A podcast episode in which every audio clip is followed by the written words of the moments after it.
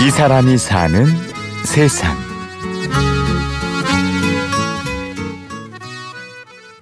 장애는 극복할 수가 없어요. 그러니까 물리적으로 극복할 수 있는 문제가 아니고 어린 시절 갑자기 찾아온 장애. 이제 수영장에 갔어요. 수영장에 갔는데 갑자기 다리에서 이제 쥐가 나더라고요. 그래서 마비 같이 이렇게 발병이 된 다음에 그 병명을 알게 됐어요. 바이러스성 척수염이라는 것을. 이제 그렇게 20여 년을 살게 된 거죠. 네. 그리고 사람들의 동정 어린 시선. 휠체어를 탔다는 이유로 되게 안타까워 하시면서 막 혀를 차세요. 휠체어를 탄 젊은 여성의 삶. 만일 드라마였다면 보기만 해도 안쓰러운 비련의 여주인공으로 그려졌겠지만 현실은 좀 다릅니다. 내가 왜 이런 대접을 받아야 되지? 나는 되게 잘 살고 있는데 제 주변에서 말씀을 항상 해주시기를 너 같은 애는 진짜 처음 본다 약간 이런 걸 되게 많이 해주시거든요. 굉장히 뭐 활발하고 어떨 땐 되게 까칠하고요. 되게 별나다는 소리도 들어봤고 저 사람이 불쌍하진 않네. 만약에 제가 이 장애를 물리적으로 해소할 수 없다면 그냥 일단 내가 원하는 삶을 좀 살자. 물론 제가 휠체어를 타긴 하지만 휠체어를 타는 게 불행한 건 아니거든요. 그러니까 휠체어를 탄다는 건 그저 조금 불편할 뿐 결코 불행한 건 아니라 말하는 이 사람. 네, 안녕하세요. 저는 홍서윤입니다. 현재는 장애인 여행 작가 또는 장애인 여행가로 불리는 장애인 여행문화연구소 대표입니다. 평소 여행을 좋아하는 서윤 씨는 2년 전 유럽 7개국 25개 도시를 다녀왔습니다. 휠체어를 타고 무려 5주 동안 그것도 혼자서 말이지요. 장애가 없는 비장애인들의 여행 과정과 똑같다고 보시면 돼요. 네, 똑같은데 거기 플러스 알파. 휠체어를 타다 보니까 그 휠체어가 갈 수 있는 곳과 휠체어의 특성에 맞는 걸 조금 더 골랐을 뿐이지 어떻게든 되겠지라는 마음으로 일단 짐을 싸서 나오긴 했지만 막상 비행기에 오르고 나니 강심장인 서윤 씨도 막막하고 불안했습니다. 인천공항에 딱 갔을 때까지만 해도 되게 신났었는데 비행기에 타서 좌석에 앉고 조금 두려운 마음이 있긴 했거든요. 있긴 했는데 근데 그런 마음은 있었어요. 만약에 내가 가서 불가피한 상황 때문에 내가 돌아오게 되더라도 후회하지 말자. 두려움도 잠시. 그녀는 유럽 곳곳을 누비며 수많은 추억을 쌓았습니다.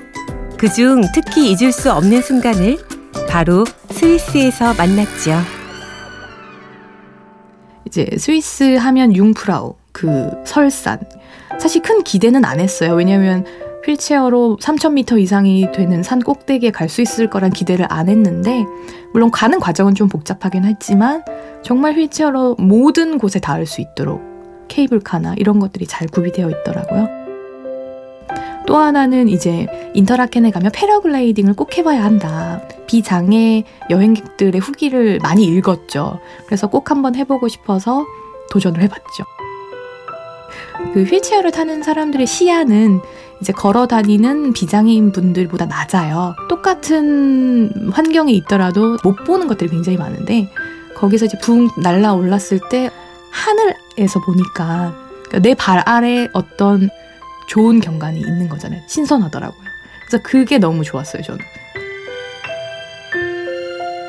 5주간의 여정 동안 파리 몽마르트 언덕에서 휠체어 바퀴에 펑크가 나기도 하고 벨기에선 언어가 통하지 않아 기차를 놓치는 등 우여곡절도 참 많았습니다. 여행을 좀 비교를 하면 삶의 축소판 같다고 말을 해요.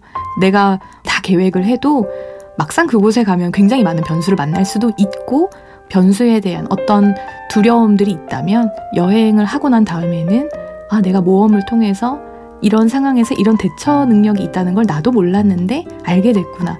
스스로를 좀 돌아보는 그런 시간들을 보낼 수 있었던 것 같아요.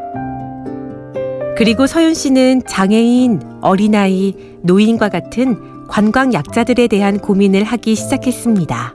독일 옥토버 페스트에 참여를 했었는데 휠체어를 탄 사람들도 같이 축제를 즐길 수 있도록 이미 시설들이 다 있었어요.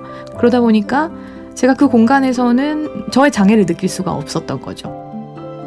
아, 우리나라도 이렇게 축제를 함께 즐기면 얼마나 좋을까. 왜냐면 이제 여의도에서도 이제 불꽃 축제를 하고 또 벚꽃 축제 같은 것들도 하잖아요. 했을 때 과연 우리는 아이들과 뭐 어르신들과 그다음에 장애인들이 축제 현장에 나왔을 때 어떤 대응을 하고 있는지 여행을 다녀와서는 장애인 시각에서 찾아낸 여행 정보를 나누고 또 관광 약자들을 위한 다양한 활동을 하고 있습니다. 지금 여행에서 끝나지 않고 되게 다양한 여행 컨텐츠들을 경험하고 그걸 녹여서 우리나라에 있는 분들도 되게 다채로운 체험을 할 수 있게끔 소개를 해주고 싶은 게 개인적인 소망이죠. 이 사람이 사는 세상, 여행을 통해 자신을 찾고 여행으로 세상을 바꾸는 사람, 홍서윤 씨를 만났습니다. 지금까지 취재 구성의 안정민, 내레이션 임현주였습니다.